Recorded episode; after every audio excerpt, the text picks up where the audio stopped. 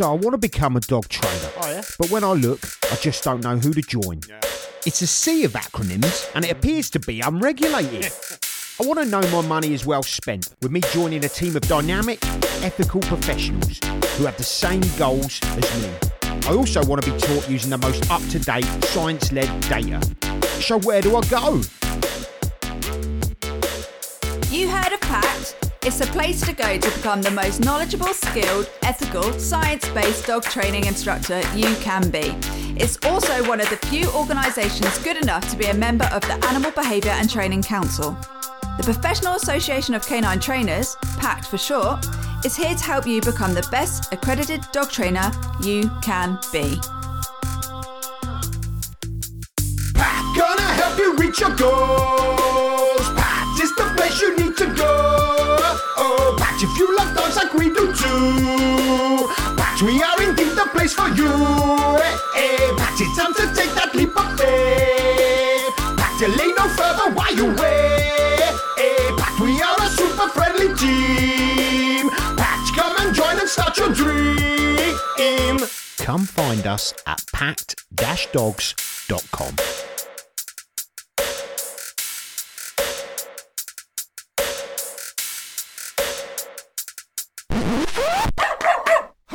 Barks from the bookshelf, and we're gonna learn about our dogs. And barks from the bookshelf, and we're gonna learn together.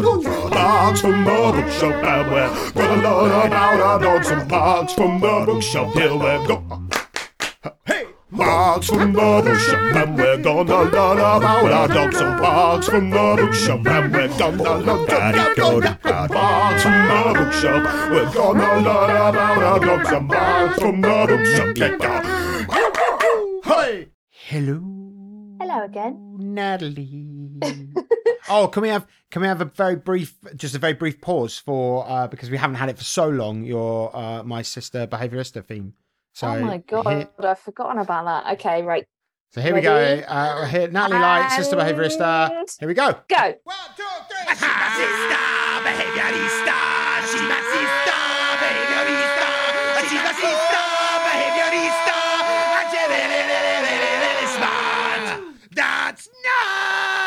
Right. Okay. Okay. Um. Well, welcome, welcome, sister behaviorista. Is it good to be back? It's lovely to be back. Was it a week ago? It was a- before we yeah. last in in Or give or take, give or take. Yeah, yeah. I reckon it'll be about a week. Um, and oh, we got a lovely, lovely podcast in store for you guys today. Um, Yeah. because we're talking to the amazing uh Danielle Beck. Daniel Beck. Third Um, time lucky. Yeah, third time on the podcast. Uh, she is Can't get rid of her. squatters, can't squatters get rid rights, isn't it? Squatters rights. She just won't. she just won't go. She's playing the system, and she just won't. But we we're happy to have her. In fairness, she can squat anytime she likes. Oh, anytime she likes. Yeah, just, uh, uh, whoa, yeah. That's a dodgy audio clip right there. Can you tell it's been a long day? It's been a long Sorry, day. so, anything interesting been happening in your world this week? In fact, I know you've been all over the shop, haven't you? You've been all over the place. I've What's been, been all on? over the shop. I've been talking to so many people. I've met so many. I've probably met about 200 dogs over the last few days. Wow. Uh, I've been at the New Forest show on the Forestry England stand, um, promoting responsible dog ownership and giving people hints and tips about training. well done. They also had, okay, you'll like this. So they had a little activity area and you had to put a stamp on when you'd completed particular activities, but not everyone is there with a dog. So they can't get a stamp for their you know, Ah. call their dog through the distraction alley. Mm. So they had a a version for people with no dogs, which involved flinging bagged dog poo, well, fake dog poo, um, into a bucket. Nice. Guess what I called it? I'm so proud of this. I don't know. Go on. Go on. Sorry, rude just sprung into my head, but go on. Poopla. Oh, amazing. Poopla. You proud of me? Yeah. Did they buy that off you? no. Next year I'll go and it'll all be there all You over need the to, you need to trademark. credit you need to me. trademark that right, right away. I don't think I don't want to trademark shit. so the New Forest shows it was busy, yeah. yeah, it's a bit. It's not really my bag, Steve. I'll be honest. Is it one of those sort of like occasions where you're sort of in inside the tent peeing out. yeah i'm i i love what forestry england are doing and obviously there's some fantastic people there and Hmm. Yeah. um jeanette and gav were there doing demos for family dog as well we um i didn't i tried to find them but the place is bloody huge i got Yeah. completely lost um uh and i i decided to head back to my stand when i was watching a huge bull being uh jet washed. Ouch. ready for his um trot around some arena somewhere. So Yeah, things get icky. all yeah, all respect to them. No, you know, not gonna be uh activizing Mm. against anyone.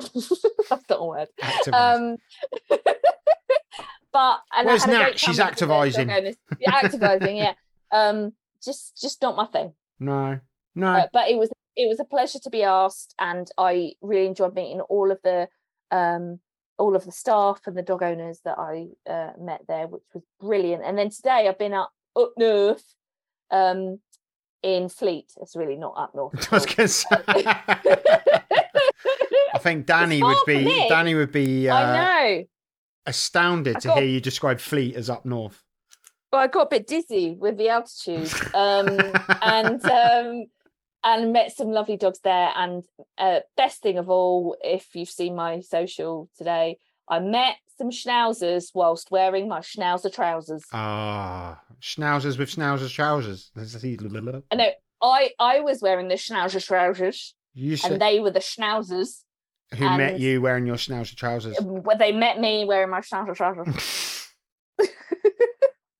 Right, there- what a busy you've had a busy week. i know what have you been up to I haven't seen you. Uh, What have I been up to? Um, well, I'll talk a little bit actually because again we're recording the intro after the interview this week. stop breaking the rules Sorry. Steve. They're, they're, they're not stupid. don't tell them the secrets Um, but I do talk a little bit about I've got I'm doing a bit of back to basics sort of training stuff with Peach, which I've been really really enjoying. Just little things here and there, but I'll talk about that in the interview, so won't go too yeah far i've into seen that. i've seen that on on the facebooks Oh yeah, I've taken some videos. I've got a very funny video for tomorrow, by the way. Um, uh, I can say Is it. it better than the burp one? Is it better It's than the just burp? yeah, it's better than the burp one. I recorded it. I can say it here because I'm going to put the video out before um, before this goes Yeah. out. But um, I just finished recording a video, uh, that I was just putting like little tips, recall tips video, just a little two minute video. And Yeah. at the end of the video that you've actually put out, at the end of it, what you'll see is me get Peach's attention and just scatter a few cheats off to the right, just to keep her busy while I then go and talk to camera. Because the take before that one, I'd leant down in front of the camera and she just jumped on my back and started humping me. I mean, going going at it. Oh, come on, leave it at that. Uh, Well, I've. I've snapped. I've I've put the. I'm going to be posting that video up as a sort of. Um, we we've got a we've got something on our Oh, packed for the yeah. for the For our mm, beep for, up Fridays, yes. Um, Yeah. So I'm going to be doing that, and uh, it was rigorous. Let me tell you, and I it? and you might be pleased to know that I'm pregnant. Oh, you have little Stevie, Stevie Newfoundland babies. Oh, that's so lovely. what else have I have a little moustache. they'll be they'll be hairy. That's for sure. They'll be. They'll, can't imagine what the sort of hair on No, their back's not- going to be like. Not on their head. No, no, not on their head. They'll just be there. Just bald, bald Bald-headed Newfoundlands. Newfoundlands. It's a new breed. I can't wait to see you at Crufts. Amazing. oh dear. What else have I been up to other than cultivating a new breed of dogs? Um. Oh, I tell you what I have done. I am What? very, very, very proud of this. I've managed to uh, turn Corin off of Tom Hardy. Oh, why? What did you read or see or say? Well, what I've done is I have adopted a very bad Tom Hardy accent, a specific one in one of his uh, artistic outings. I think it's Peaky Blinders. Um, uh, Oh, the oh no, hang on. I always I always divert straight to um his Batman. oh what yeah, that Bane. Bane. Bane. Yes. I don't say words. I just make the noise. So yeah, okay, so go on then. I've been basically doing that. I've been do- like talking like I'm Tom Hardy in the third person, describing things I'm doing in a very Okay. bad to, the- to the point where I've just done. Come on, Corin's come on. Yeah, stop talking about it. Let's let's hear it. Hang on, I got to get myself. in. I'm, I'm Tom Hardy, and I'm doing the washing up. And this, this is me, Tom. I, I I like to go. I think I might need. Tom Hardy needs a toilet now. He's just going to go up to the toilet and. Uh, what? Yeah. Don't you call me arrogant. I'm Tom. Tom Hardy's just going out for a walk with his dog now. You know. Yeah. So I've been doing pretty much doing that all day today. Um, bless her. Wow. I mean, it's it's a very good impression to be fair, but it's really I can do a good- Hang on. Uh, well, I can do a good Bane, Bane. as well. It's Right. Bane. I can't remember what the speech is. Um, You I simply adopted the dark. I was born in the dark. I can do a good Bane as well. Yeah, I like that. So I've got all my Tom Hardys covered. Um, oh, dark. Sorry, I was like, Doc.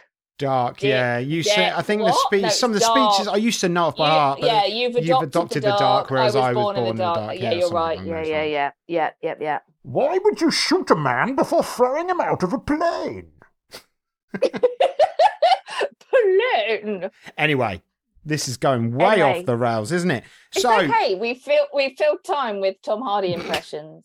so Dani doesn't Um, need any introductions because she, she- No. this is her third time on the podcast, and she is uh, one of our speakers at the Connecting Communities conference, which is this little series is all about shamelessly plugging Mhm. our conference, uh, and a full member of PACT, and a full member Pact as well. So, um, And yeah, she runs. Um, if you want to find out more about her, then just Google Danielle Beck, clinical animal behaviourist, or Control the Meerkat, which is her um, wonderful uh, trauma informed behaviourist um, kind of service that she offers uh, and runs lots of courses and does a mentoring scheme as well. So it's not just um, for clients, it's for people in the business as well that want some more support, which she's going to talk all about in the next segment. she also has. smooth ju- ju- enough?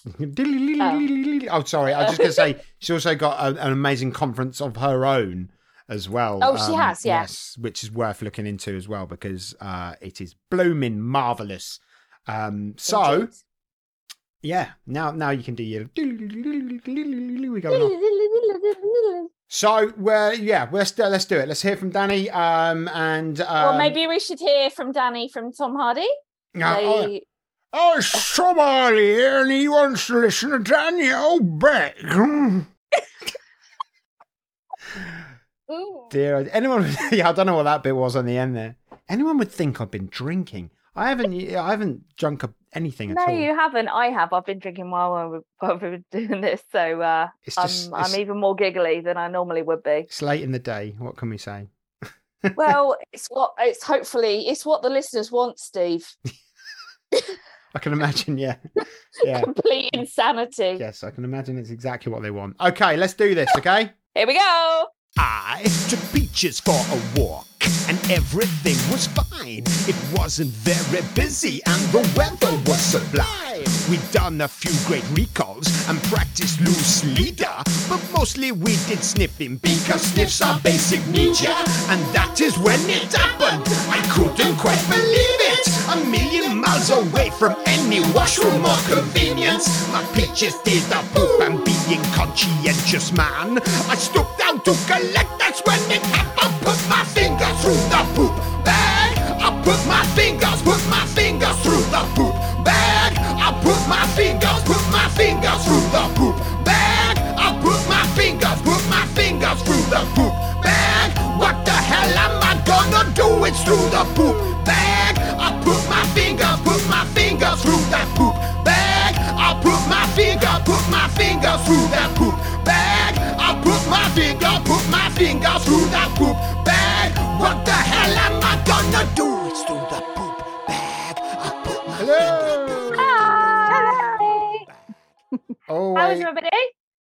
Really good. I'm, Yeah, bl- it's really I'm good. blooming marvelous. I was I was Good. saying before actually I'm going to break the fourth wall straight down here because I was saying before it's always nice. Not that anyone's going to see this because it's an audio format, but it's always nice talking to Dani because of her shiny, shiny special headphones that she Mhm. has. Um, I like how showing them off on camera, knowing full well people can't see it. Well, I think so. Steve's got this lovely new setup where uh, there's a kind of image for the audio, and I think you in your sparkly headphones should be Needs that be the silhouette. I'm Yeah, gonna you need to turn to the side. No, that's what slightly. I'm see. gonna need you to take like a, a selfie and Yeah. then send take a it to screenshot me. and we'll I can Okay, take I'll a do a screenshot. screenshot. Hang on, here we go. One, two, three. Got it. Ah, there we go. yeah, Yes. you can crop it out and stuff. There we go. Amazing. So wonderful to have you here. Um, I think it's fair to say, friend of the podcast, right? Third time. I'm so I'm so honoured I that know. I'm like third time it. back. Third time it. lucky. I think yeah, that might that might make you the the the most returning guest. I think so. I I think think so I think you take that accolade, unless we include Corin. But Corin's not a guest, is she? I'm gonna keep No, it. Corin's, and- Corin's part of the team. And if someone else gets to it, like you're gonna have to invite me back. It's a competition now. Okay, Well, fair yeah. enough. You want to? I want to keep the title. hold that crown for as long as you Yeah. possibly can. so thanks very much for coming along. As we said before, always a pleasure to talk to you. Um, and thank you very much for agreeing to um talk at our conference. How could I turn it down? Like, Yeah. I was you- you so couldn't. honoured. No, we wouldn't have let you. it was uh, oh my gosh and the topic as well is just it's something really passionate and close to my heart so i was like connecting people and dog trainers and behavior like that's what i do Mhm. that, that's what i want to do it's amazing I we thought you might be a little bit upset if you know you saw the conference program and it weren't you. i mean I, be like i'd be Who's all like praising of the other person going oh some other people are doing it but they'd be a little bit kind of oh oh, yeah. Well, Furiously knitting voodoo dolls to me. like. we, we all know the importance of supporting each other and working together, but we're also allowed a little. Oh, yeah exactly like i'm very much a you light and your light isn't going to put out mine yeah. um, but you know, if you've got a bigger candle in a bit of location, like I, I'm still going to shine over here, but I might be looking longingly, going, "Oh, one day, one day I'll shine that brightly." I've got I've got a question for you straight off the bat because, as you know, uh, we're trying to do something kind of a little bit different at our conference in terms of these sort of Mhm. like short TEDxy style um, presentations. How Yeah. easy is that going to be for you, Dani? Super easy for me, I think. Yeah. Um, I, I'm really good at. It's a very good skill set I have in my brain, Okay. um, because I, I I think on a different level to a lot of people because of the the multiple personalities thing. So we can concise a lot of things really, really quickly Mhm. if we're focused. If we're not, then it it can be a bit like a battle trying to make sure we get the right thing out at the right time. Yeah. Yeah. Yeah. Mhm, Okay. mhm. Um, so it'll be interesting to um because I can plan it as much as I want, but what I say on the day is just Yeah. we'll find out what happens. It's a I, lottery. I was yeah, I was going to ask that because I I'm always surprised when I go to TEDx events. I've been to a few now. Um, most of the speakers that I've seen, uh, not um, Grant, funnily enough, Mhm. um, have obsessively practiced their talk, and it's it's it's almost uh, kind of a monologue Yeah. rather than a, a, a Mm. talk. I hope I'm not being unfair to any of them here. You know, I don't know. I, d- uh, I just think it must be so nerve wracking, and they've got a certain amount of time, Mm. Yeah. and they've practiced it, and that is so far from my usual presentation style oh gosh, yeah. which is like, well, I vaguely know what I want to say, and I'll some things will pop up in my head, and I'll say that instead. Um, so it's I think it's going to be really good, and uh, uh, we're going to have to be really good compares, aren't we, Steve, to keep people to time and Yeah. Yeah, you'll need to have like a little thing at the back going five minutes left, Yeah. ten yeah. minutes left. I think so we're going to get. This we sounds really scary, but I think we're going to get a big like iPad-sized countdown. That's what TEDx do. Oh, okay. yeah, You've got your time staring at you the whole time. yeah, That- something that I can glance up at Yeah, and and be aware of it because because I used to try and memorize my presentations and my talks, and or and that didn't work very well because other things would always come on, and then I started to write them all down and kind of have notes, but I would I would jump ahead on my notes because I'd remember what it was I was going to say, and then I start jumping ahead, and then I'd try and backtrack because I'd look at my paper and I'd forget like a sentence yeah, Yeah. and then it just didn't flow very well. And now I just kind of, I think when you know the subject that you're talking about really well, Yeah. you Uh, kind of know what you want to say, and you just need the prompts to go, oh, I'm talking about this now, and I'm Mhm. talking about that now, and you kind Mhm. of have like almost a script in your head that you tend to to discuss anyway. So I kind of just do that now. It's like give me a topic, and if I if there's specific things I need to talk about, I will have them on a slide as a prompt for me. Mhm. I would say you need to mention this particular thing, or if there's like a quote or something, I'll have it actually written down. The rest of it is I just wing it, similar to yourself now. Oh, the dogs have just come in to say hi. Ah, of course. I think I think the countdown thing's a good idea because I was toying with the idea of just using a fire extinguisher if people go over. Just sort of like- Yeah, just- yeah. Okay, let's have that too. yeah. Yeah, Yeah, in we'll have the countdown, and then we'll just have Steve on the side with the fire. There's, there's nothing there's nothing more motivating than a little bit of peril. Oh, that reminds me of like working at the zoos and stuff when you've got you've got the fire extinguishers on standby in case Really, what, something goes in wrong with an introduction. Maybe I can get uh, the company to make me a giant pet corrector. You know, like a like a big human-sized one. Is this appropriate? I'm not sure. I'm not sure if this. to be honest, there is a trapdoor on the stage, so we could rig that. So you've got, you know, your 15 minutes, and if you go over, you're going down. That's it. that would be amazing. So I, that- I mean, your the subject that you're talking about is one that's obviously close to all of our hearts, and Yeah. that Mhm. is, I mean, it's all it's all about this idea of connecting, connecting communities. Um, and you're specifically going to be talking about how we can link in with the behavior community. Yeah. Um, so uh, let's have a little chat about the benefits of this connection that we're all after. Um, what if someone's listening to us today um, and they're a dog trainer? I think you can feel quite isolated, can't you? Sometimes as a trainer or behaviourist oh or gosh, yeah. or, or vet and vet or you know whatever wherever you are it's easy to feel isolated and online isn't always the most welcoming place yeah it can be incredibly toxic at times. incredible And I think that often puts people off wanting to contact other people. And I think there's there's always been this kind of divide between dog trainers and behaviorists. Mm. Like dog trainers kind of going, well, I can do everything behaviorists can do, and dog trainers going, I know more than you. And it's just it's not like that at all. Mm. Mhm. And so many behaviorists, especially in like the last 10 years or so, most of us are dog trainers. Uh, we've just through experience and we've gone on like extra learning and things, we've just gone, actually, I want to progress and we move on. And, and I find myself in a situation where it's uh, my skill set is now so specialized in the diagnosing of a behavior problem, of ruling in and out those possible causes, that I don't have a lot of time to do the rehab work that I love. Mm. And then my health kind of complicates that a little bit as well. Whereas the trainers that I know are fantastic and their skills are so on point because they're teaching classes every night. You know, they're watching body language, everything is so sharp and so spot on. I don't do as much of that anymore because they're really good at doing that. So I was like, well, I'm really good at this. Not as many people can do this. And this is more my passion. So Mm. I do this. And now when I've kind of diagnosed it, I then go, okay, you guys have far better training skills than I do because they're my, I mean, I can train. I'm a decent trainer, but I'm not as sharp as I was 10 years ago. so I, I pass them and you you know you can't spend your days going from one house to another or standing in a field all day. So you've got to kind of accept yeah, I have to accept my limitation, limitations. haven't you? I'm, I'm talking for both of us here because Yeah.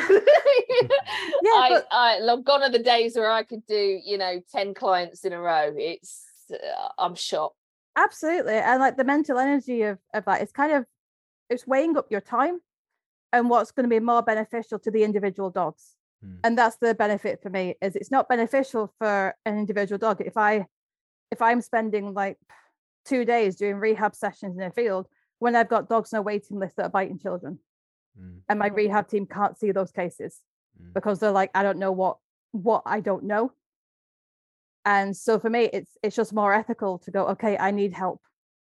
So trainers in the area come and team up with me. Help me with this stuff. I'll do the the discussing the diagnosing come sit in on the cases learn grow with me become clinicals yourself and then make the choice about where you fit in. It's not an us versus them thing it's a we are we're a team. And we're kind of it's more like a i hate pyramid designs we're all kind of more in a row. Mm. and it's just uh, everyone's skills kind of blend together. And from doing like the mentoring and coaching stuff i found that there's a lot of people that in their heads want to be clinical behaviorists because it's almost like a, a dog training social pressure that to be the best, you have to be that. Yeah. And I'm like, but are you interested in this? Yeah. And they're like, well, no, I don't really want to do like aggression. I Well, like doing a- rehab work It's a whole fields. different job, isn't it? It's like Completely different. when we look at our kind of NHS model, I mean, yeah, it may not be perfect, but it it works with in a more linear way. So you've Mhm. got your GP, Yeah. then you've got your specialists. It doesn't mean that everyone that goes to study medicine wants to be an expert in, you know, the back of people's corneas. You know, Yeah. that's a very specialist thing. There is still merit for people um, that see that have that skill to see people on a daily basis, help them with the odd thing, Yeah. um, maybe refer them on. And yeah, Yeah. I'm. I mean, you know, we share this ethos with it's not us and them, so it's it's great. Absolutely. And I think it benefits the trainers because it gives them almost a security net. Because then it's a, I'm going to go and see this dog. And we've all been in a situation where we've gone on a one to one because it's a recall problem or a lead walking problem. And then you show up and you're like, whoa, Yeah, like this mm-hmm. is beyond my scope. And it's knowing that you've got the knowledge to kind of offer like the first aid sort of advice and go, I think I need help with this. And knowing that you've got someone that you can refer to that is going to help you with the case and not kind of go, you shouldn't be seeing this case. And I'm going to take this client and I'm going to take them all. And then you, you kind of lose it. It's a, okay, yeah, I'll support you through this case. And then once we diagnose it, you have the case back. You've got the relationship with the client. You help us out with the rehab type stuff Yeah. and away you go. And it, it helps people learn because then they can go, this is a bit beyond my scope, join the consultation. And some of them have been like, oh, actually, I think I could have handled that. And I'm like, awesome. Now you know for next time you can you can deal with this one. And I've had Mhm. others that have sat in and kind of gone, I would not have thought to ask those questions. So I would never have got to the bottom of it because they weren't aware that that was a because sometimes like in consults you'll pick up things that people say Yeah. sometimes you'll pick up on something and go, I need to ask them a question around that. And if you haven't asked that question or picked up on that small thing, you're not going to get to the bottom of the problem. This is And that's what, where you you don't know what you don't know. yeah, this is what we were talking to Suzanne about actually, wasn't it? So it's interesting Was how, it? how all kind of links oh, we've got in this, already. yeah, this sort of que- how questions lead to you know different things and and I okay, a couple of points on what you just said there. I think I think Go you're for it. right. I think I think um trainer I'm speaking from personal experience here. I think trainers want validation. So they might not necessarily want like the to do the the behavior side of stuff. And of Mhm. course there's always this crossover and whatever you're doing Yeah. anyway. But but yeah, but but but I I certainly would like, you know, I would love to you know, I mean, I'm a geek about this sort of stuff anyway, so I'd like to learn Yeah. it anyway. So that would be Yeah. great, and uh, you know, so I think validation is, plays a big part in it. Um, Yeah. I am also an expert in the back of my own corneas, uh, so that's good. Um, and uh, and I think I think how, the other thing I want to talk about is how because I love this idea of of there being a uh, a kind of hub where there are behaviorists and trainers and vets and everyone's far and back between each other. How does that look for you then, Dani? Because I guess the thing that I'm I'm kind of conscious of is, Yeah. and maybe what some people might be thinking of is, if someone comes to me as a trainer and they Mhm. and they fill out a, a new client form, and you know you make sure that there's all all of the questions that you want are on this new client form, and they come to me, and then you, and then I'm sat there and I'm thinking, okay, right, this is this is there's something else going on here. I had a case this week actually, um, uh, which I referred to Nat. I don't know if they ever got in touch with you, but um, but hopefully they did. And um, Yeah. but from a sort of guardian's point of view, they probably rang me and I haven't picked up. maybe. I think I think they I think we went through the joy the joy side of things, so they, they might be waiting yeah. for you when you get on there. But um, from a Fair. guardian's point of view, Mhm. I, where like how should that route kind of look like? Because you got to think right. They, those guys have then paid me for my time to come there and say, mm, actually, you know, uh, I, I mean, don't get me wrong. We talked about other things as well. There were certain training elements Yeah. around it. Um, but for me to say, yeah, I, I need you to talk to someone a bit more qualified with in this kind of area. So then they go over there and then they pay a bit more money over there, and then maybe they come back and they pay a bit more money. It's all kind of like um, I I don't know what the right kind of way of doing it is if you're Yeah. not actually almost in a whole organization. Does that make sense? Yeah, absolutely. Because we we see it from both perspectives. Because I have like my trainer referral scheme, so sometimes we'll have Mm. people outside of Control the Meerkat kind of going, "Can you help me with this?" And I'm like, "Yeah, sure, Mm. come along." And then we we team up, and then I have like my rehab team that things go up and down. So sometimes they'll go out to like one of their own one to ones and do similar to yourself and go, oh, something else here and refer on. And what I Mm. tend to find from the clients that have referred on is, first of all, so many of them feel validated. Good. Yeah. Like they've been to see a trainer and the trainer's gone, actually, this is a problem. You know, that you haven't been making this up, you're not exaggerating. This is something that's actually going on. And this is going to take a lot more than just training. So you could, and so many of them at this point, they've seen various trainers and they've done loads, like we're trying so much. And you're like, yeah, training is not going to fix this problem because it's not a training issue, it's an emotional one. Mm. And I think sometimes for them to hear that and have like the seriousness of a, I think we need to refer to clinical, is sometimes it's a phrase that a lot of them kind of go, okay, this is actually serious. And it does make them sit back and think more. And then they're more likely to listen once they are referred because they're they just get that huge validation. I think that's the bit that a lot of us tend to forget with our clients is that they're human and they're insecure. And so many of them are quite relatively new dog owners. And if they're not, and they're one of the ones that have had dogs all their lives, they'll have found this one dog that isn't the same as the others that they've had. And that can be really nerve wracking for them because they're like, have I messed up with this one? Is there something wrong? Should I have done something? And just Mm. knowing that actually this is a serious problem. So many of them actually find validating. And I think it helps that once you're clinical, so many insurance companies will pay for it as well, which Yeah. helps from the financial side of things. Um, and then we'll kind of, what I do is once the clients are referred to me, um, if they have rehab sessions, I'll either have one of my rehab trainers do it or I will pay the referring trainer to do the rehab trainers for me. Mm. So even though the client kind of pays, so we kind of balance the money out because for me, it's not about us taking that client away. It's a you've got a relationship with them, you've met the animal already, generally by this point. So I want to use that relationship they've already had and kind of bounce off it. Mm. And I don't want to then kind of go bye trainer and leave them on their own. Mm. It's a let's support you and work through. Um, sometimes we have one of my rehab trainers work alongside them, depending on their own skill sets. Because some of them aren't very confident in doing it, which is why they're referred on. In which case, it's a come along and watch the rehab sessions. Come and learn from our rehab trainers and hope that that builds their confidence. And we get many of them that go, actually, I do kind of know what I'm doing on this bit. It's just this bit I don't know. Yeah. And that's what I find really beneficial. And one of our rehab trainers, she could be a clinical if she wanted to, but she just doesn't like the diagnosing part. She doesn't like the sitting and having a conversation. She wants to be out in the field doing the work. And she also wants to be told what's wrong with the dog. she doesn't want to have to do the figuring it out. She just wants me to kind of go, this dog's frustrated. This one's anxious. This one's a bit fearful. This one's just an adolescent idiot.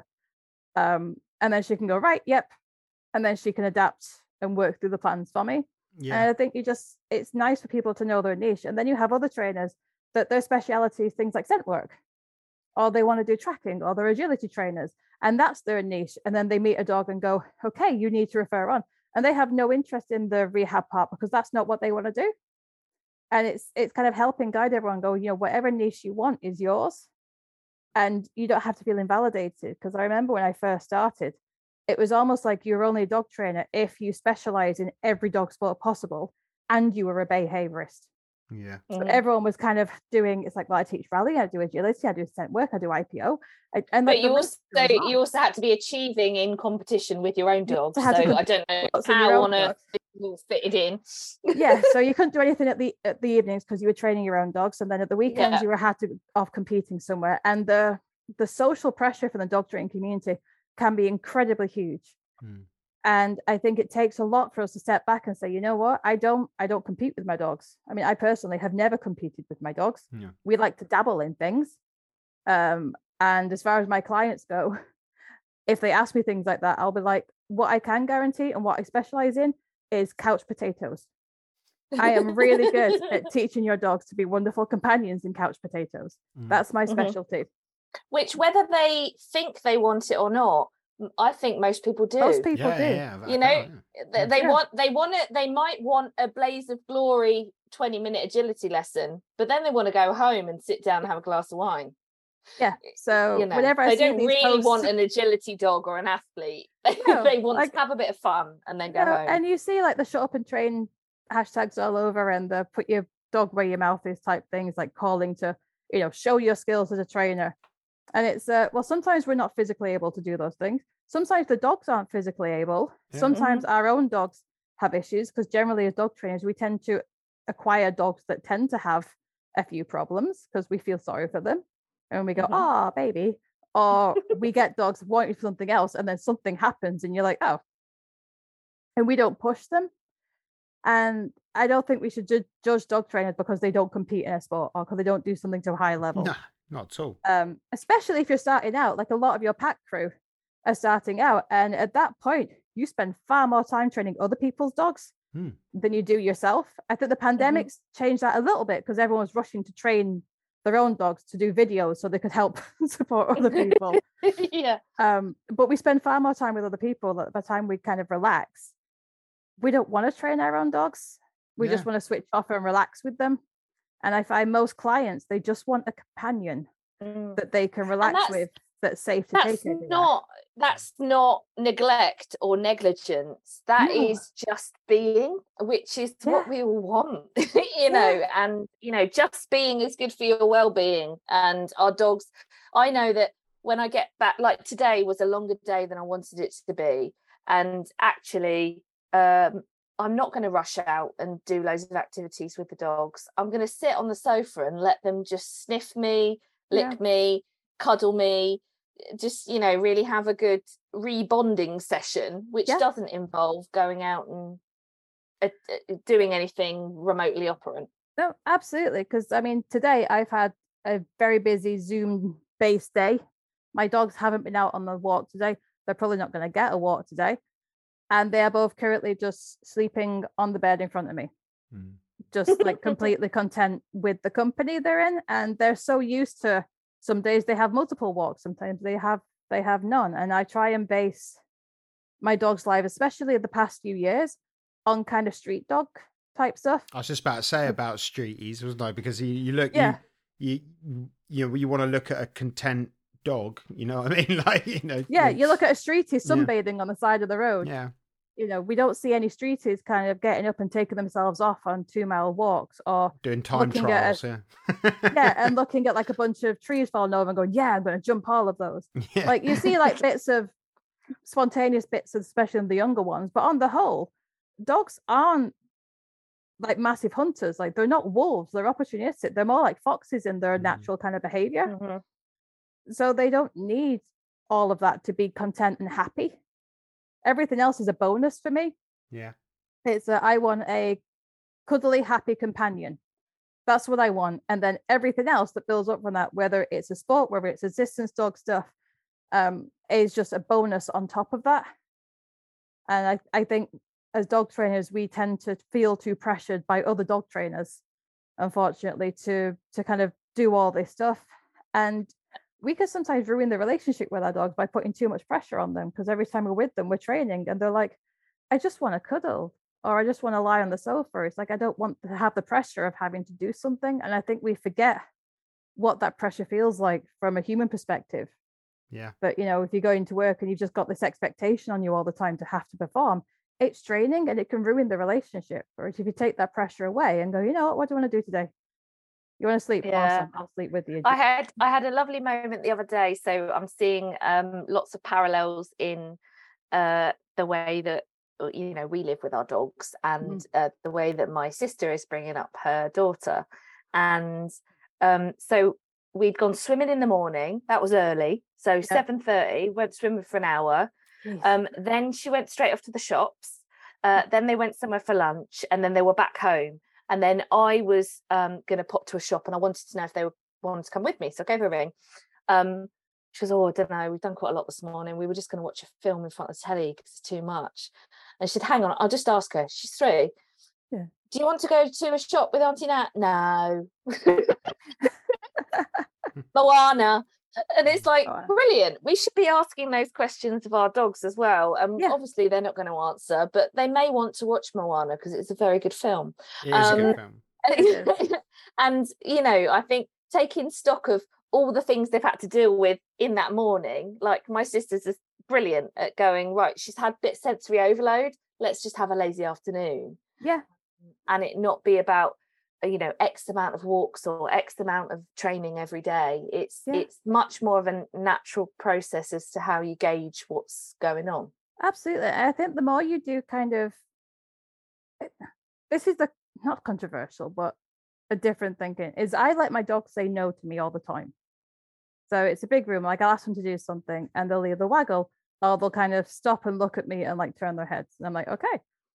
And it got to the point where if I could pick up Nuffles Harness in particular, who's my my older assistance boy, if I pick up his like going out harness, I'm like, do I go out for a walk? Sometimes he's like, yeah. Other times he's like, I'll kind of stand there and look at me. I'm like, all right, fine. I put the harness down. And then he wiggles and goes and jumps on the sofa. And they're like, you know that this is your out walking harness. Mm. you Yeah. don't want to go for a walk right now. That's fine. And I've had people where they've come up to him when when he's been working and gone, Do you want me to take him out to the toilet? And I'm like, I don't know, ask him. And I'll look at him and go, Do you want to go out? And he'll look at me, he'll look at the person, and he'll come and plant his butt like as close to me as possible, like, no, I don't want to go out right now. Other times you can see him going, I don't want to go with you, but I really need a wee. Yeah. And then he'll move, they'll get his and he'll just drag them, pee, and run back.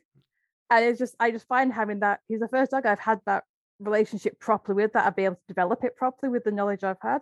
And it's just wonderful because I can now ask him different things and he's got such a really clear no that's just non-confrontational.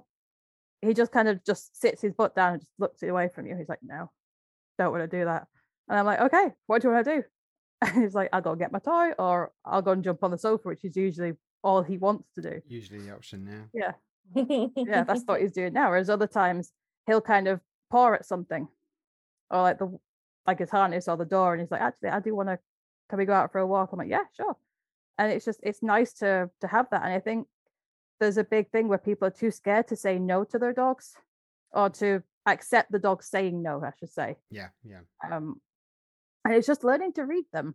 And I think if more trainers and behaviorists did that, it would take a lot more of the pressure off because you can let them have that that life. And that's where the understanding behavior is really important for trainers. But it doesn't mean that you have the knowledge to be a behavior consultant. Yeah. Because that's a different thing. Sure. and that's where I feel a lot of the trainers in particular that argue about the behaviorist and trainer thing is that, well, you need to have a knowledge of behavior to be able to train dogs. I'm like, yeah, absolutely you do. But understanding how to do a differential diagnosis of a behavior problem, that's a skill that needs to be trained. Hmm. that is- yeah. that is the difference that I tend to find between the two mainly is we have that knowledge base of how to do this consultation and tick off all these different scenarios. Whereas dog trainers tend to look at the situations and want to get their hands grubby straight away because that's what they're there for. They're there to train the dog in the situation to do something. We tend to take a step back and they're very, very different job roles, as Nat said earlier. Mm.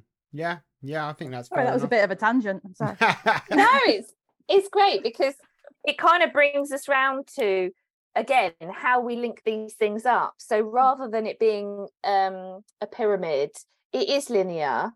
Yeah. And we have this wonderful role. Uh, so um, the ABTC, the Animal Behaviour and Training Council, Mhm. are our kind of um, accreditation body, Mhm. and um, uh, some of the pact members um, are ATI, so Animal Training Instructor. That's who- Mhm. who we um, currently assess and accredit and teach for that standard.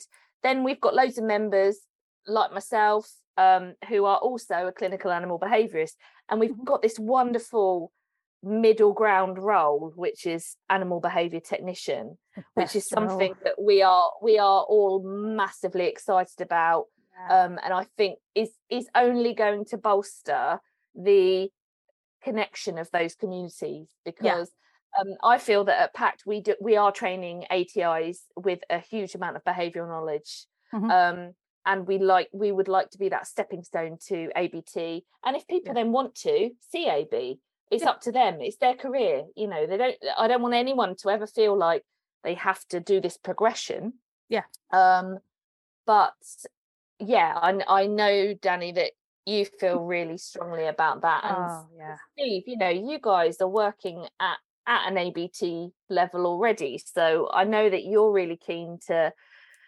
just um kind of advertise or you Mhm. know get the message out there for the importance of Yeah. that um not training for training's sake does that make sense Yeah, Hmm. absolutely. I I'm so passionate about this new role, um, and I want to shout it about from from the rooftops um, once it kind of really gets going, and the courses and things that are providing for it really get going. Because for me, that's going to be the glue the kind of cements everything together. Or even like if you think about it from from like it's like the connecting tissue almost. It's like they're the ones that are going to bridge the gap because they're going to have all the first aid knowledge, they're going to have all the behavioral knowledge. They'll be able to put behavior training things into place. They can do the rehab work. They just they either don't have the diagnosing things or have chosen to not have that. Um, I've I've got some trainers on my team where they have they very much fulfill that ABT role, and it's wonderful. And some are like, you know what, even if I was a CAB, it's like I still wouldn't want to work as a CAB. I'd want to work as an ABT because it's just that's the rehab trainer essentially. That's that's what so many people that get into dog training. That's the thing that they want is they want to be the ones that are actually helping the dogs. They're out there in the field that are going on walks with the clients, helping support them and hand holding them and going, oh, he's doing this, quick, reward him. Or yeah, that's fantastic. He didn't bark at that dog, or he didn't bark, he gave a little boof, but that's progress. And to do all that sort of coaching and hand holding stuff that that I wish I was able to do. because um, physically I just can't do it as much anymore. It's not as easy in a wheelchair. Um, and it's just such a wonderful role and it's that nice extension. So people that are ATIs can go, I want to learn a bit more about it and see if I want to dabble in this behavior stuff. And those that are doing behavior can then go, fantastic, something I can be assessed on and go, look, I do know what I'm talking about. And it's just, I'm so excited about it because it's just going to be so wonderful to have a list of of people that we can then go, I've got a client in this place. Where's the nearest ABT?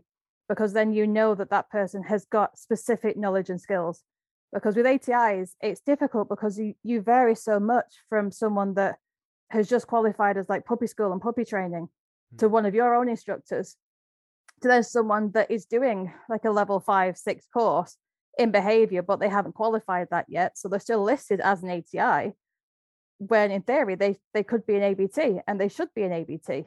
And there's a big difference in the skill sets there. And it's not that one's better than the other, it's just there are different skill sets and you apply them in different ways and the knowledge level varies. But that doesn't mean that one is more dismissive than the other. It's it's just a wonderful kind of web it's with a, nothing kind of at the center or top. It's a huge range in that ABT sort of category from, you mm. know, from, from what someone's going to have to know I mean, I, I, kind of feel like that's where I am. Like what Nat said, I yeah. kind of feel that that's yeah, you are. You that's are. where I you sort are. of inhabit. But I am actually really happy being a dog trainer as well. You know, like I'm not, yeah. I'm not like constantly like trying to like pull myself out of that role. I, I uh, recently I've been trying a few things out with Peach because we've been having to go out really early in the morning, so I've been going up in my field and we've been doing these little like ten minute like bits of training, and I've yeah. gone like right stripped right back to basics with some skills and I've just been yeah. working on luring, like like low arousal luring, high arousal luring, and it's yeah. been one that it's been really really cool. And I've been videoing everything and then watching things back in slow motion and watching the way that her body moves and the way that my body's moving. And, I'm like I'm yeah. super geeky about that. Like I would I want to like pull pull apart those little bits. I do I do think like you know I I know it's I don't eh, I kind of feel like sometimes you get a bit of a bad rep as a trainer. I don't think things like these silly motifs like shut up and train and all this do not serve us well because you can't, you know, you can't just package something up in a little in a little sound no. bite. But I, you know, I um I also think, you know, you don't throw the baby out with the bathwater either, you know, like kind of yeah, thing. And, absolutely. And trends, they swing and they swing and they. Our first ever podcast we did was with um Turid Rugaas, and she said, you know, at that point, like that, you know, across her whole career, she just sees it swing this way, swing that way, and come back and go too far over that way, and then too far yeah. that way, and then you know, um, yeah. And I think you know, there's you have to bear that in mind. I think uh, that's why I kind of like this this idea of pulling everyone together. But enough about me because I want to ask you. So, is your is that system that you've got there? Is that kind of un, unique to you? Because Impact, we what we are. I mean, obviously, if, if if the ABTs come come in as well, this is going to be great. But Impact, yeah. we want to provide these kind of we call them hubs, like areas yeah. where yeah, there might be a behaviorist and a couple of ABTs yeah. and some ATIs and vets, and eventually, like it would be wonderful so is that unique to you? Do you see a lot of that going on around the country? And how? And there's a lot of questions. it's okay. it's, it's, fine. Um, like I'm not the only one doing it. Yeah. there are others around. I think it's really difficult when you, especially for the clinicals, because we've you've worked a lot and you've got a lot of knowledge and you've seen how wrong it can go Hmm. when the dogs have been in the hands of the wrong trainers Hmm. or the trainers that were well-meaning but ill-advised. So I think sometimes, and because it's your own business, you get a little bit like, oh, do I do I do I join up with someone else? You know, are they are they going to do something to my business? What about like the legal aspects of Mm. that? And I think that sometimes puts people off. And it's always a really difficult thing to start off with. And I'm really fortunate because like, like throughout my entire career, I've not really had much of the the territorial trainers in the area. Mm. Um, because I've always when I first started up, I was like six miles down the road from Jane Arden, who's quite a well-known trainer. yeah she's You may have fantastic. you may have heard of her. yes. Yeah. Yeah. Um, Luckily, she's lovely. yeah. yeah, she is. And Yeah. we were never sure if it was just a northern thing because we're both based in Manchester, whether we're just friendlier up north and don't care as much as as some people further south. No offense. Um, and we've always had because there's always been like not so good, not so good trainers, but more aversive trainers around us, and we've always had like an us versus them Mm. attitude, whether we'd rather kind of big each other up. And we used to have clients that would come to my classes and then they go to her classes and then they come back to me and bitch about her classes and they go to her and bitch about my classes. and and it was just always typical. And we'd go out for lunch and then um Joe Pay was like 10 miles in the other direction. And oh, the, JP, yes, she works for Victoria Stilwell, does she? yeah, So, the Victoria Stilwell Yeah. one. Yep. Um, and then and then we started to have like a little bit of like a northwest sort of little hub, and we'd meet up every so often with like other traders and just to vent mostly because it's such an isolating Yeah. job. And I think from doing that and seeing that, you know what, yeah, there's some bad apples out there that that do kind of not so good stuff within your business. You can't kind of not do stuff just because of them. Mm. So just be aware of it. Make sure that any time you collaborate with someone, you you do contracts and you have things in place and you try and do that. As boring and annoying as it is, it protects you and them. So it protects you from them, it protects them from you. So you've you all you both know where you stand and whose mm-hmm. responsibility ends where and when the next person's responsibility starts.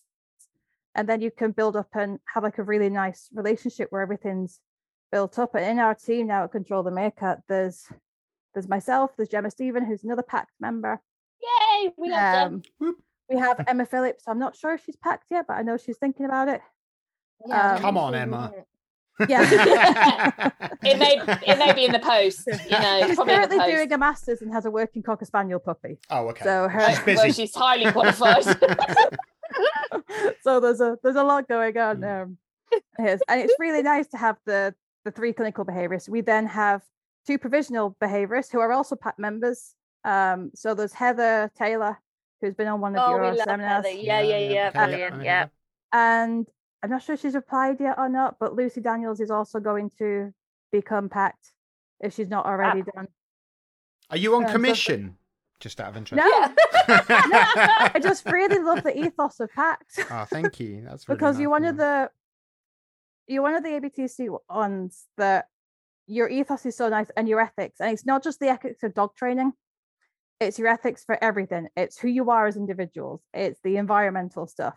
It's connecting the communities and doing all of that stuff that you are doing. That I'm like, I I want to plug everyone, and it's nice within our team because we then have four rehab trainers. Some are packs, others aren't. Um, and we all kind of connect and talk to each other, which has made it really, really nice for the clients. Because at first we're like, are the clients going to get confused? Are they going to worry that information isn't going to get passed down? Mm. Yeah, And they- yeah. And they found it more beneficial because if they have had a trainer swap, the trainers picked up different things because they'll see different things because of their But own the un- but then the underlying ethos is exactly same. the same. Yeah. Because we, and that that's what we want to kind of foster. We don't want cookie cutter trainers that Mm. No. apply certain training. We want people to be able to have their own style and all Yeah. sorts. And I I just love the the kind of open mentality of of the more the merrier. Uh, you know, Yeah. I've got a consultation next week. It's remote, and the client's trainer wants to sit in on it, and I'm like, yeah, that's brilliant. Fabulous, Invite yeah. everyone. Invite Yeah. your postman. Invite your neighbours. I, don't, I don't care. The more people on board, and the more people that I have uh, there to explain what might be going on or to ask questions that otherwise they'll Google and get some kind of yeah, wonderful answer. that's Yeah. That's great. So I Yeah. yeah, we're all for inclusivity. Absolutely. It's just it's also really nerve wracking when you first do that and their their Mm. dog walker or their trainer wants to sit in and you're like, oh, because you know there's going to be an element of judgment there Mm. because they're going to be watching everything, they're going to listen to what you say. And I think you just kind of have to step away from that and just be you Mhm. and show them and explain to everything. And I think as long as you explain everything and the why you're doing things and you can justify stuff, then you're fine. And most people want to learn. And it's just it's wonderful when you do start teaming up with people because then you can share ideas and you can share questions and you can share the hard days, which I found working in a team is the best. So if you've had like a really difficult case or a PTS case, or you've got a client that's struggling and is just constantly reaching out and moaning about things, and we all have those clients, Mm. to be able to talk to a team and go, Have I missed something? Yeah. Like, did, did this not read right? Did I not explain myself very well? And then be able to go, No, that reads okay. Or actually, yeah, you could have done this. Maybe I'll write up this for you. Mhm. And sometimes we'll even go, if they're really not getting it, go, okay, would you like a second opinion? We can go and chat to one of the other members of the team. Mm. And because we know that everyone's to essentially say the same thing, but in a very different way, Yeah. sometimes they might be able to get it away across in a way that I can't, and vice versa. And I think just more people need to be aware of the differences in skill sets of different people, because sometimes we just don't know what that other person's background is, or if they're living with a disability or a neurodivergency.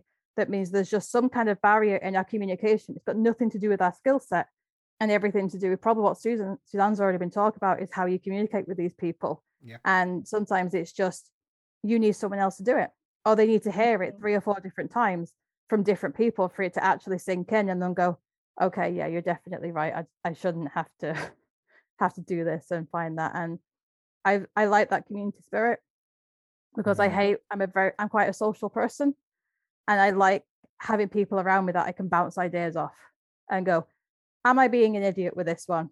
Like, is this one too far fetched? And then go, Yeah, rein it in, Dani. That's not that's not good enough. The others are going, Oh, actually, that's a really good one. Let's run with that. Um, and I I would love to see more trainers and behaviorists collaborate and have a network, and that then includes like vets and vet behaviorists as well. So everyone can kind of team up and go, oh, this one's a little bit out of my realm, or you kind of reaching the limits of your behavioral knowledge, and you're like, there's far too many red flags for medical here. And it's say, do we go back to their referring vet, or do we say, actually, let's refer on to a behavior vet? Mhm. And often those situations, it's up to the referring vet because they either have the links of the behavioral knowledge or they don't.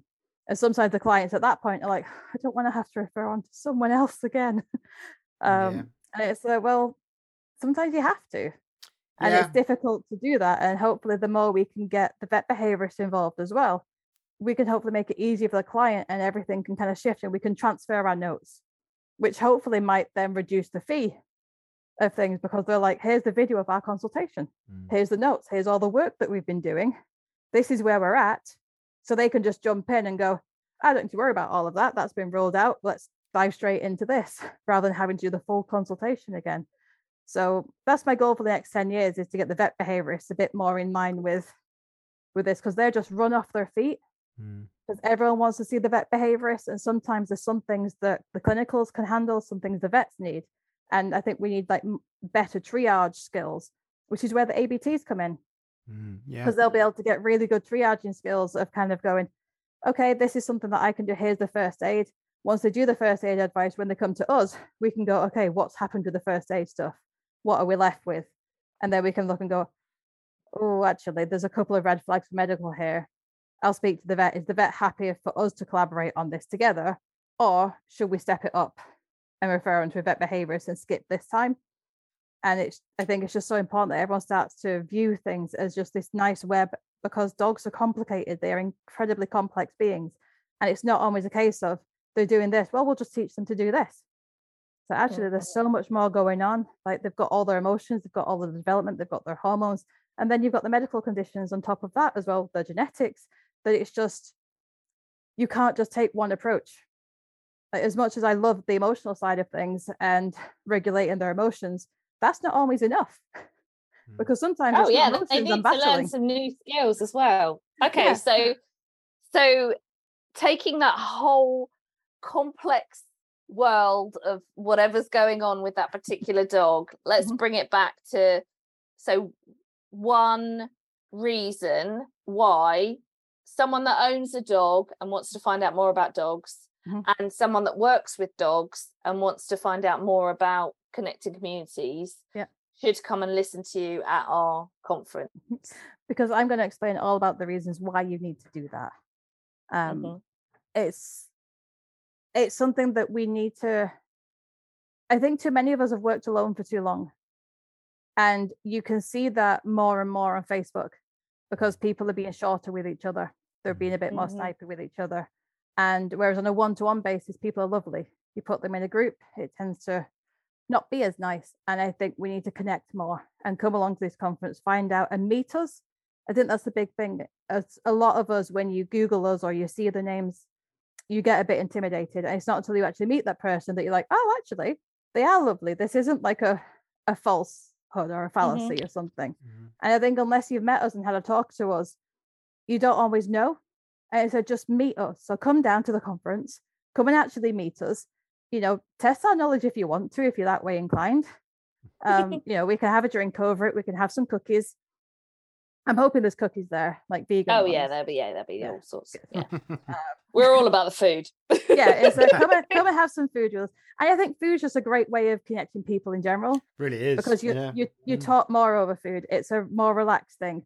Come and meet us. Come and talk to us. Come and find out how you can connect with us and how you can find ways to connect with other trainers and other behaviorists in your communities. Find ways that you can that you can talk to get in there. What's good phrases to use? What are words that are because everyone has like trigger words that will come like you know someone approaches me an email and they say particular things, you'll be like, "Hmm."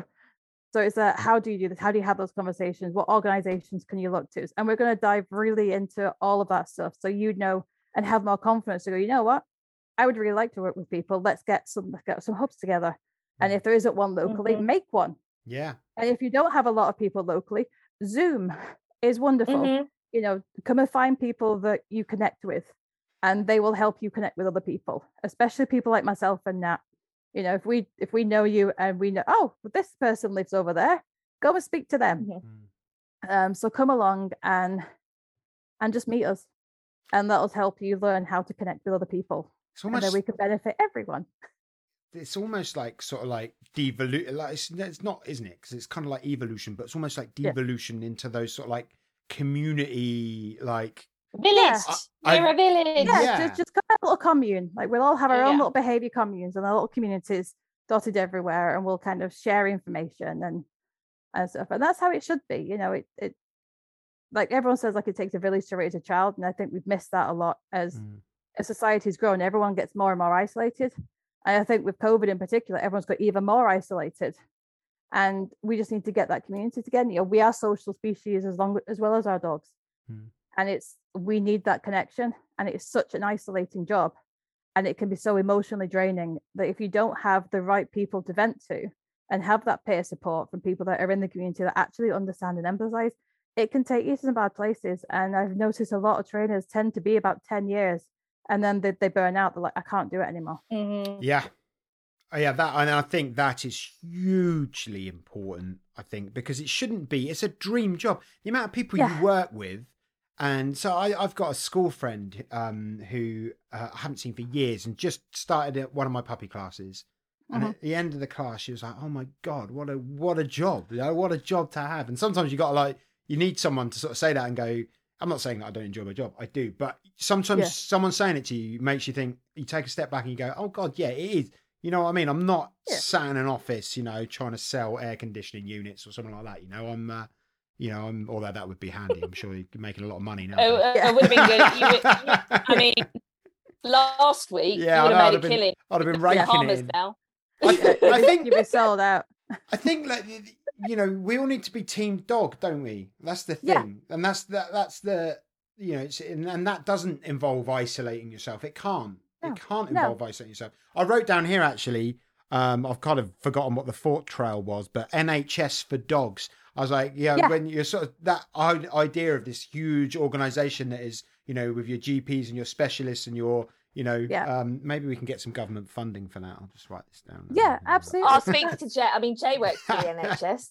Yeah. Um, to Jay and see. he's going to love listening to this. But that would be a great, you know, as a, as a, you know, maybe that's something we can build towards in the next fifty years. Or do you reckon you could be yeah, the it'd be great to to have that where like your your clients have a problem, they get put onto like a, a system or like a big database, and then it's a here are the people in your area that can help you, and then everyone kind of can speak and talk to each other, and then you you join up with a team, and they're like, oh, I'm not sure if this is doing something. I'm going to join this person because they they have knowledge in this area, or I think we're going to bring, have to bring in like a physio because like the X-rays came back from the vets and they said they're all clear, so possibly there might be a muscle thing going on, mm-hmm. and let's bring in this physio. And we know that this physio is is really good at non-contact handling and can do like support and just be able to have that way of of connecting that's just so normalized that people aren't scared of it. That are like, okay, we're going to find out and help our dog and support this Mm. dog and know that there is a team of people that are going to offer all this support and advice. And that would be the dream for like the next 10 years for the community to kind of really grow in that supportive way. So when someone comes to you with a dog that that they can't cope with anymore, that they have an issue and they're like, I need help, you're like, no problem. We have a whole team of people here to help you. We'll start here. Here's how we can do it. And then we can go, that's working. Fantastic. This bit isn't. Okay, why isn't this working? Let's look at this. Let's bring this person in to have their view, just like all the other kind of medical fields do. And it'd be wonderful if we can really Yeah. connect people Mm-hmm. in that way to just have this wonderful network of everyone that is just team dog, as he said. Um, and everyone can kind of check in. You can just go send like a like a dog video and like, could you just do a quick gait analysis on this? Do you think this is a thing? Mm. Or this bark doesn't sound quite right, or this movement doesn't sound right, like, or can you just watch this video and make sure I'm on the right tracks without having anyone come back with the well, if you don't know the answer to that, then you shouldn't be a dog trainer. Yeah. Mm, yeah. or to kind of judge you when you're kind of going, Am I missing something? And someone's like, Yeah, you forgot to add in this bit. And you're like, Ah, that's true. Without them actually thinking that you wouldn't have thought of that at some point. Because sometimes we miss things and we're human. Yeah. And you know, we'll we tend to have our set way of doing things. And there might be something that is in our toolbox, but we haven't used it for that long but we forgot it there. And then someone else comes on and goes, How come you choose to do that rather than this with that dog? And you'll be like, for no other reason other than I forgot that one existed. It's like I used to use it and then I stopped for some reason and then it, it went into the bottom of the bag and I've never seen it again. And sometimes you just need someone else to remind you of what's what's there. And I think we need more of that team collaboration approach. When you ask a question in a group, that you're going to get that more supportive comments, and then people aren't going to be as scared of posting when they're having a bad day without having that criticism and that fallback. It's going to be nice and supportive stuff. And a, have you checked on this? And have you checked on that? Rather than a why haven't you done this? And I do this. And it's a we don't need those types of comments. We want the no more supportive, collaborative. I'm gonna I'm gonna snip all of that out and put some like rousing music under the bottom of it and like have some sort of like you know try and like a campaign speech. You could be the the, uh, Yeah. the Aneurin Bevan of dogs, you know, like start your own sort of like NHS for them. This is my campaign for Team Dog. Vote Danielle. Vote Meerkat. There we go. There you go. It'd be great to to have that where like your your clients have a problem, they get put onto like a, a system or like a big database, and then it's a here are the people in your area that can help you, and then everyone kind of can speak and talk to each other, and then you, you join up with a team, and they're like, oh, I'm not sure if this is doing something. I'm going to join this person because they they have knowledge in this area, or I think we're going to have to bring in like a physio because like the X-rays came back from the vets and they said they're all clear, so possibly there might be a muscle thing going on, and let's bring in this physio. And we know this physio is is really good at non-contact handling and can do like support and just be able to have that way of, of connecting that's just so normalized that people aren't scared of it.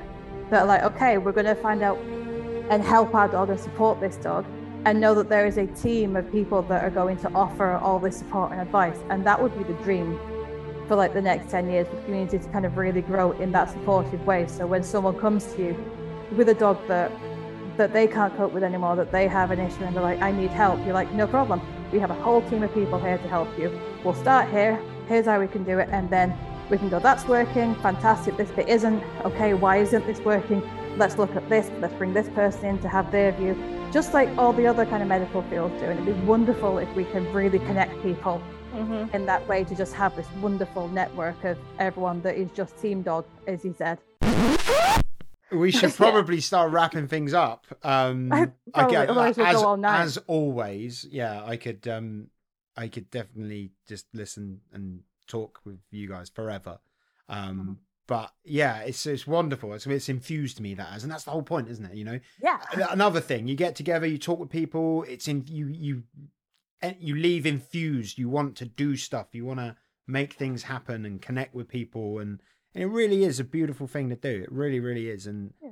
and we're on the right sort of path then with our little hubs and things and Dani you think it's a kind Absolutely. of a, a good yeah, idea and I, I'm hoping that everyone that kind of comes to the conference have have heard things like this and gone, "That's a really nice way." And I think the more like-minded people get together, the more our brains will do that weird brain syncy stuff that brains do, yeah and then we'll all kind of be like this power unit that will just grow and expand, and we'll be like not necessarily a force to be reckoned with, but just a powerful presence for good within the dog industry, like the power where people rangers kind of, yeah, Mm. or about Ca- Captain Planet maybe. yeah captain planet's Yes. better captain planet's much Yeah. much better much more then my we've all got like our little yeah we've all got our individual rings that all do really good things, but together, like. Oh my can- god, the analogy is perfect. Okay, we need to do some more work on this. I've just got the Captain Planet theme tune going around in my head now. There you That's- go. that's it what is goes pretty. It's a pretty good song. yeah, because think we've we got like the vets, we've got the behaviorists, we've Yeah. got the trainers, we've got the like yeah, oh, we've got Yeah, Boom. There's there's a meme there somewhere, isn't there? Yeah. there's definitely some audio tricks that you can do for those that may not know the Captain Planet theme tune. as so Yeah, well. yeah. narrated, Be there, our, aren't be our outro. yeah. Yeah. have And to- I might have to slide it in somewhere, mightn't I? yeah. Wind, oh! Water, hot, go planet! By your powers combined, I am Captain Planet! Captain Planet,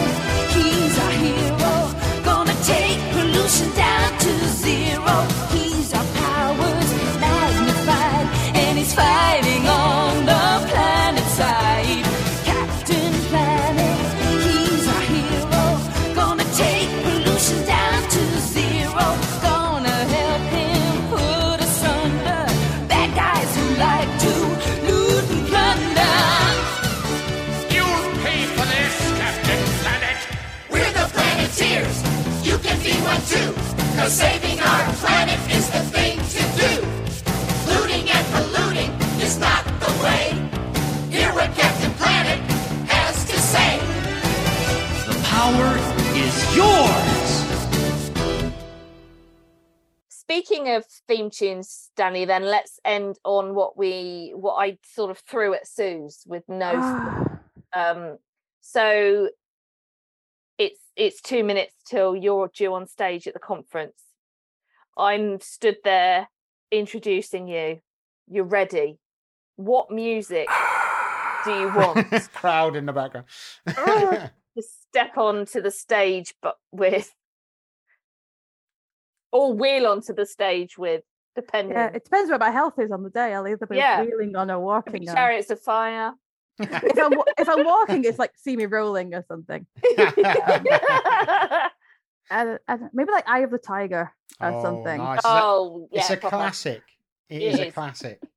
But you can't help yourself but doing the dun, Yeah. dun, dun. You're gonna be wearing a cape? I could do. Yeah, I could buy a cape should. specifically for this. I think you should. Um, I think you should have like a like a tr- what are they called when they're the big fork things. A Like a trident. Yeah, trident. Yeah. That's it. Yeah. Try- Dani's probably trident. got one in her in her wardrobe. You to know, be fair, I probably have in my cosplay queen. a lot. yeah. Oh my god! Please cosplay. Please cosplay. And please do that. I'd be so. As Captain so- Planet. Oh, I'd be so happy. Yeah. yeah. I'd be so happy. We do I'll need to see if put a I can post. get Yeah, we need to put a post out about um uh the dress code because uh, Suze was like, "Oh well, suppose I better get you know trousers out of my wardrobe. Can't wear pajamas." We're like, "Hey, no." There's no dress code at a PACT conference. You wear whatever you feel Ah. comfortable in. quite Maybe I'll frankly. cosplay as Captain Planet. And Yeah, that I can be like the theme of my talk. I can like Damn right. I'm all in. I'm gonna buy a ticket. And I've got I've got a free one, so you know I'm gonna. Right, so we have to do our fake goodbye and then just hang around after fake goodbye, and we'll do real goodbye, Dani. Yeah. Yep, never. Right. Thank you so so much. Um, Thanks and we'll, so much. We'll speak soon for your fourth appearance on Bark from the Bookshelf. Um, Yay! Take care. Bye-bye. Okay. Bye.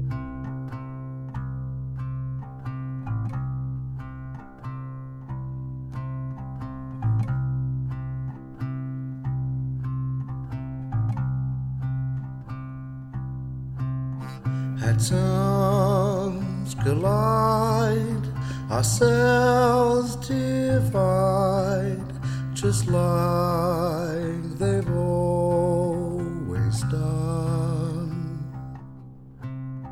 A spark alive, we more.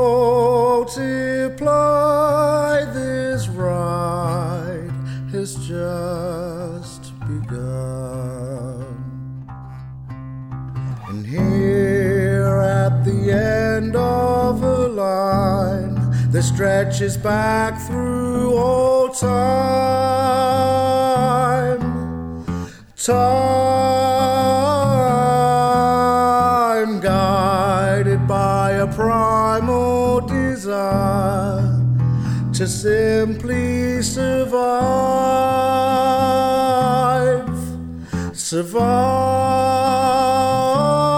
you can't keep it down.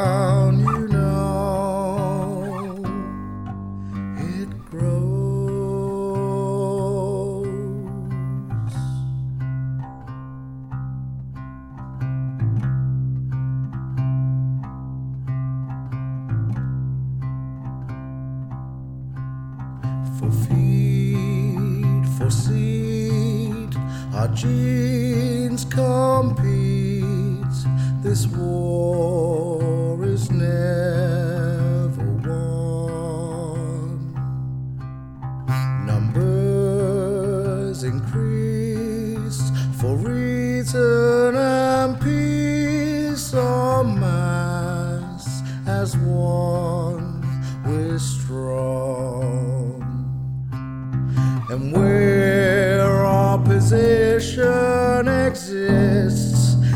our duty to persist.